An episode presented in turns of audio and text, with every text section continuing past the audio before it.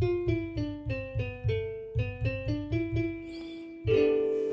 derude, og velkommen til. Du lytter til Regnbuefamilien. Jeg er Danne Siegen. I sidste uge talte vi om forældreudskamning. Vi talte om sjar og trivsel. De iranske myndigheder, som I ved er notoriske for deres brug af tortur. Vi fejrede også på jeres fødselsdag, og endnu en gang, min skat, Tavalodet Mubarak. I denne uges episode af Regnbuefamilien skulle vi have talt om taknemmelighed og dannelse. Men ugen bød på noget andet, så det har vi valgt at rykke til næste uge. Hvis jeg synes, jeg lyder lidt mærkeligt, så er det fordi, jeg har flagmus i min mave. Hvis I ikke ved, hvad flagmus i maven er, så er det virkelig dårlig sommerfugl. Denne her uges episode hedder Et søskende pars fald, seksuelt overgreb og misbrug. Og jeg har valgt at skære min søster ud af mit liv. Det kommer ikke til at handle om, hvem der er dummest. Det kommer ikke til at handle om, hvem det er mest synd for. Det her kommer ikke til at være hele sandheden for der er altid tre sider, de er to involveret, og så kommer sandheden i midten. Men det her kommer til at være min sandhed. Den her episode kommer til at være min historie. Det kommer til at være min smerte. Og jeg er klar til at dele hele historien med jer. Jeg startede allerede på den i episode 1, men jeg tænkte mig at gøre den færdig i episode 13. Når du kun har en familie, som rigtig er der, når det går godt, så smerter det dig endnu mere, når det går dårligt. Fordi så går det op for dig. Jeg har valgt at fjerne min søster fra de sociale medier. Jeg har faktisk også valgt at fjerne hendes mand. Han havde intet med det her at gøre. Jeg er glad for hendes mand. Han er hjælpsom. Han er som regel sød. Øh, Men jeg synes, det ville være umanerligt at fjerne hende og lade ham stå. Så man kan sige, så er det jo ganske naturligt, at den anden også ryger. Øhm, mine nevøer, hvor jeg officielt gud fra for den ældste og fader til den yngste, men tog ham til sig som mit gudbarn. For dem har jeg haft et meget tæt bånd, så længe jeg måtte. Det vender jeg tilbage til. Øhm. Ja, jeg valgte at gøre det på en sms. Afslut alt kontakten. Og sidder du nu lige nu og tænker, at det her er sådan en fix idé, han lige har fået. det smerter mig, men det er nødvendigt på min families vegne. Min familie som Puja og nej, det er ikke en fix jeg har fået. Det er en afslutning på noget, der startede for fire år siden. Det var en januar fredag aften i salongen på Kastrupvej, hvor jeg boede på det tidspunkt. Jeg havde lavet en rødvinsaftale med en gut, jeg havde fundet på en app, som mange homoseksuelle mænd bruger til at finde sex, hurtige aftaler, dates, you name it.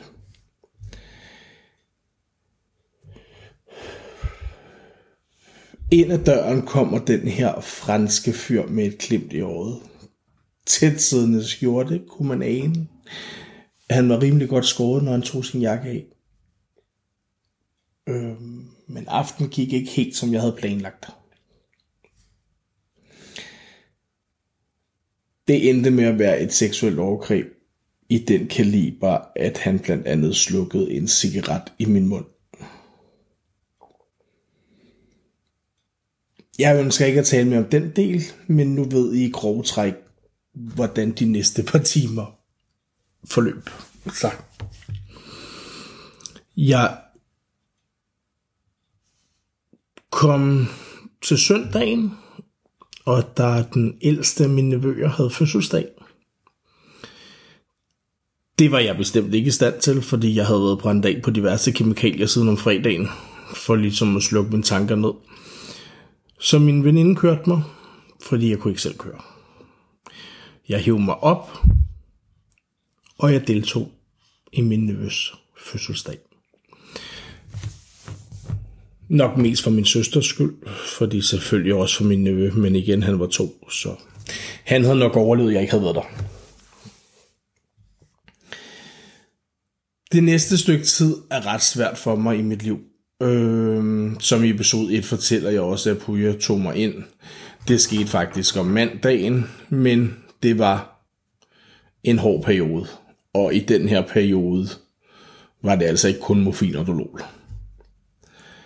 Men jeg skulle stadig arbejde i det lokale, hvor det var sket. Skumgummi-madrassen, jeg så på, var der stadig. En gang var min søster og jeg to ud mennesker. Det vil være nogle år siden nu, men det kommer til at være den periode, jeg vil mindes. Det her, den her episode kommer til at være min afslutning på det andet. Jeg har altid lært hjemmefra, at man ikke skal lufte sit beskidte undertøj, eller hvad det udtryk hedder, offentligt. Det her, det er ikke en slags bizarre hævn. Det skal ikke være mudderkastning, eller bare mig, der er bitter. Det er mit sidste punkt på min rejse, der healer mig. På det punkt er det egoistisk. Men det er min genopbyggelse som menneske.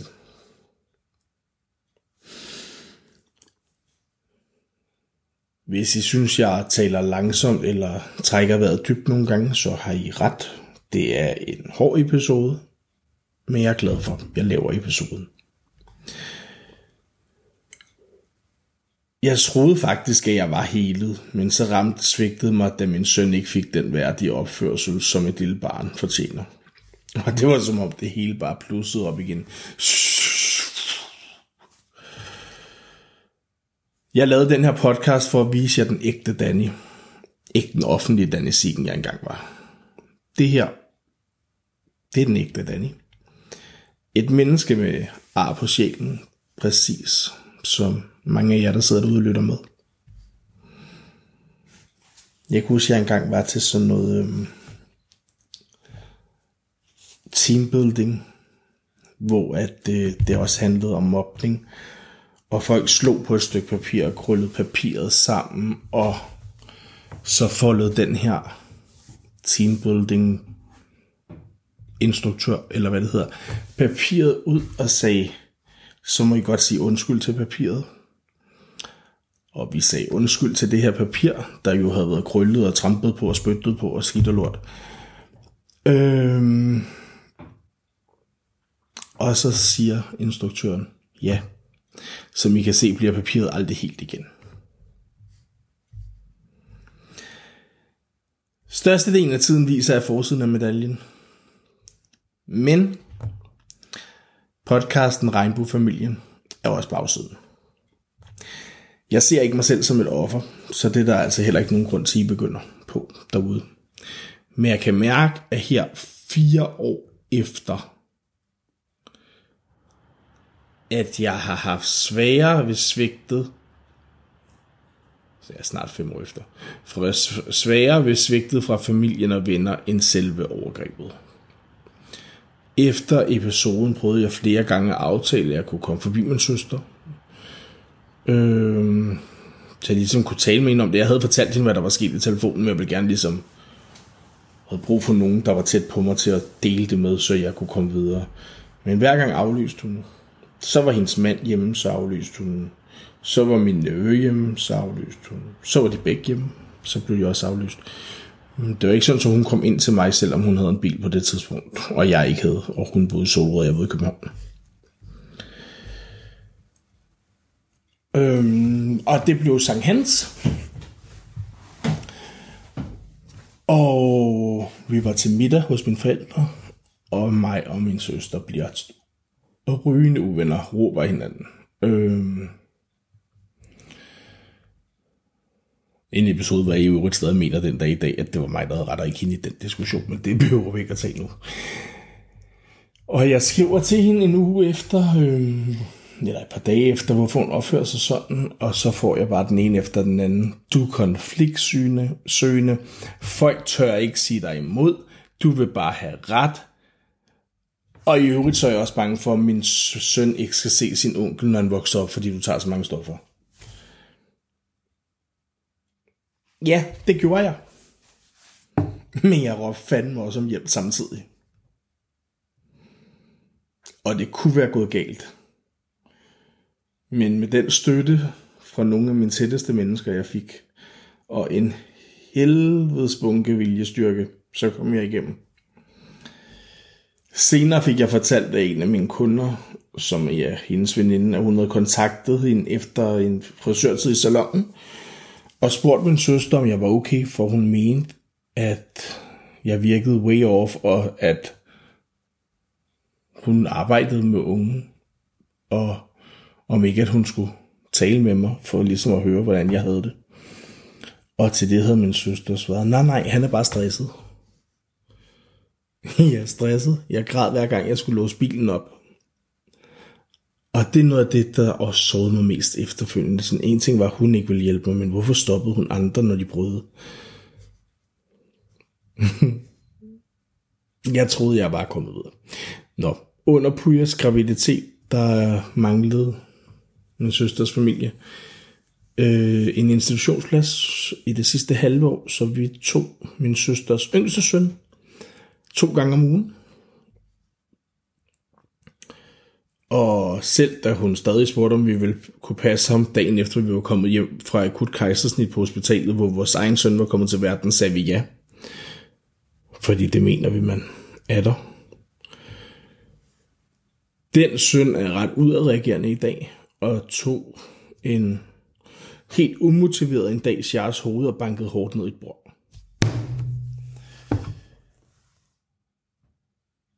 Jeg reagerede ved højt, men bestemt at sige, at det vil jeg ikke have. Man skubber ikke jer, og du rører ikke Char. Øhm. Og det er en historik, han har haft med flere børn. Øh, han er meget voldsom. Voldelig. Hun spurgte ikke engang ind til Char på det tidspunkt. Hun var bare ligeglad. Det var som om. Og Char lå bare var helt forskrækket. Han gispede efter vejret. Og hun var bare fornærmet over, at jeg havde sagt fra over for hendes barn. Hun kom ikke engang ud for at sige farvel, da vi kørte derfra, og da vi kørte, prøvede at puge fuldstændig grædende sammen i bilen. Og siger, at vi har aldrig set nogen være ond mod vores barn. Det var så hårdt. Han gispede efter vejret. Han kunne ikke få luft. Og efter den episode, der måtte vi ikke passe ham mere. Trods at vi passede ham to gange om ugen, da de havde brug for det.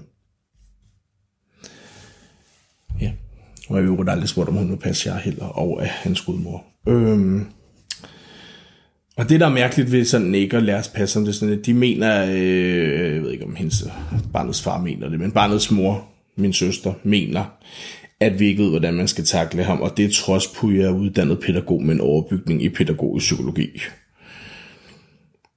Nå, Kort efter var vi til fødselsdag hos min morfar, og der valgte hun at straffe mig ved ikke at sige hej til Shai i to timer. Hun hilste flere gange på folk omkring ham, men hilste på ingen måde på Shai. Hun ignorerede ham, selvom at hun krammede folk lige ved siden af ham. Det var der, vi var nået til. Og en ting er den manglende interesse i mig, og den, det jeg vil kalde dårlig behandling, men min søn, som er hendes skudbarn, og min partner, der går min grænse det vil jeg simpelthen ikke finde mig i. Der satte jeg. Det var en streg i salget, må det hedde. Jeg skulle til at sige streg i græsset, det hedder det i hvert fald ikke. og jeg orker bare ikke alt det her drama mere. Jeg har nævnt lidt, og der er ikke nogen grund til at dele alt, fordi det vil blive til en miniserie, og det kommer der ikke noget godt ud af. Men grundlæggende er Puja og jeg er bare virkelig glade mennesker. Så når man altid er sammen med folk, der er sure eller dræner, øh, altid uvenner med nogen i familien, øh, det tager bare så hårdt på en. Prøv at forestille jer, at du ligger på gulvet i en fosterstilling og bløder fra hjertet. en af dem, der skulle elske dig mest, bliver bare ved med at losse, losse og losse dig på sms, til der ikke kommer en lyd mere fra dig. For det synes hun var nemmere, end at løfte mig op og give mig et kram. Det her er ikke over to måneder, det er en periode på fire år. Øh, ikke mit misbrug, men det, der er opbygget til, at jeg har taget den beslutning, jeg har taget i dag. Nogle gange er nok bare nok. Og igen, jeg gør det her for min skyld. Jeg gør det for Pujas skyld. Jeg gør det bestemt også for Sjars skyld. Og så kan man være enig eller ej. Det handler om mig og hvad jeg tror, der er bedst for min familie. Det handler ikke om hende mere. Og jeg arbejder og bearbejder bedst ved at komme clean til jer alle, som lytter. Præcis som jeg lovede i episode 1. To personer kan jeg takke for at være i live i dag. Ja, for så langt ud kom jeg. De dømte mig ikke. De pressede mig ikke. De var der, og de lyttede.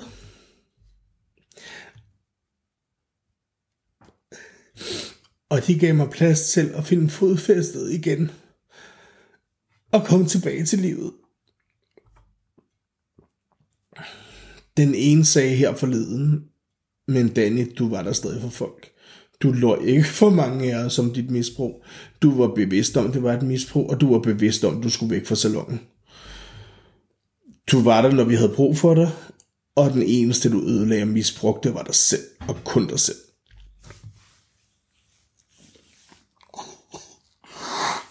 Øhm, det varmede, for når jeg kiggede mig i spejlet, så så jeg nærmest bare et udyr til sidst, for det fik jeg jo nærmest hele tiden at vide. Jeg ved for skønheden af uddyret. En såret sjæl, der bare håbede på, at livet ville blive til at overskue igen. Og det her skal ikke være en trist historie, men det er faktisk en fortælling om en smuk rejse. For ligesom i skønheden af uddyret, hvor rosen er ved at miste alt liv, jeg selv det sidste blad, så kan kærligheden og livsmod og glæden ved livet stadig komme tilbage og blomstre op igen. Og være smukkere end aldrig før. Men jeg synes også, at vi skal blive enige om en ting. Fra mig til alle jer. Narkotika, som ikke er partydrug og foregår på daglig basis, er ikke fordi man har lyst. Det er fordi man har så ondt indeni, at alternativet ikke er til at overskue. Det er ikke fordi man tænker hver dag er en fest. Fordi festen er slut. Jeg lover, at festen er slut. Den var helt slut. Øh, der var mange mennesker, som ikke vidste, hvad jeg gik igennem. Som ikke fik chancen for at være der. Men når nogle af dem, du troede ville være der, ikke var, så mister man sgu lidt håbet, og så stopper man med at dele. Der var også øh, forskellige reaktioner. Øh, når man fortalte det, det var sådan, der jeg fik, det kan jeg ikke overskue nu, fordi de havde en god dag. Eller, jeg ringer lige næste uge, men de ringede aldrig. Kan vi tale om det en anden dag? Den dag kom bare heller ikke. Er du sikker på, at han vidste, du ikke ville? Den lader vi stå. Selv en, var det din egen skyld, fik jeg så gør. Halvdelen af jer vil sidde lige nu og tænke, at jeg er modig, sej og et forbillede. Den anden halvdel vil mene, at jeg skulle have holdt min fucking kæft. Så vil der være en lille skare, som mener, at jeg gør det her for opmærksomhedens skyld. Til dem kan jeg kun sige, at I til sydlædende ikke kan sætte jer ind i, hvad der er sket. Hent mig. Og af hele mit hjerte ønsker jeg, at I heller aldrig kommer til at kunne det. og lide sådan en knæk. Men igen, det her er udelukkende for min skyld. Jeg sender det ud i universet. Og så er det forladt mit følelsesregister, og jeg satser på at kunne hele helt nu. For jeg har virkelig haft skammet mig. Hvorfor satte jeg mig selv i den situation? Hvordan kunne jeg lade det ske? Var det min skyld? Hvorfor gik jeg ikke til politiet? Men jeg tror, jeg er kommet frem til, at svaret egentlig er ret simpelt. Jeg frygtede at blive slotshamed, victimblamed. Men det er jeg ikke så bange for mere. For har man behov for at pille andre ned på den måde, mere end de er i forvejen, så er der en helt speciel plads i karma-regnskabet. Det ved jeg nu. Den styrke har Puja og venner sået i mig. Og ved Shars ankomst til den her verden voksede der et lille frø, så til at blive et stort, robust træ med dybe rødder. Fra Puja, drømmen om en baby, og så senere til Shar. Det var helt sikkert min redning. Shar menneskeliv fyldte et rum, som ingen stoffer eller sorg nogensinde kan komme i nærheden af. Og jeg har nu været i mit rette element, siden vi besluttede at få en baby. Og den 14. 7. 2020, da vores søn kom til verden, fandt jeg ud af, at jeg er virkelig dårlig til at passe på mig selv, indtil jeg lige pludselig havde ansvaret for en anden. Men det havde I nok selv regnet ud, når I kom så langt her. Men lige pludselig var det først en, og så to, der havde brug for mig. Jeg lukkede salongen, inden, som jeg vidste, jeg ikke ville komme videre med mit liv, hvis jeg skulle møde dagligt i et rum, som mindede mig om den mørkeste øjeblik i mit liv. Så tog jeg til Mr. Gay Europe i Polen, og var der for Nils Jansen, som var den første transkønnet i historien til at indtage en anden plads.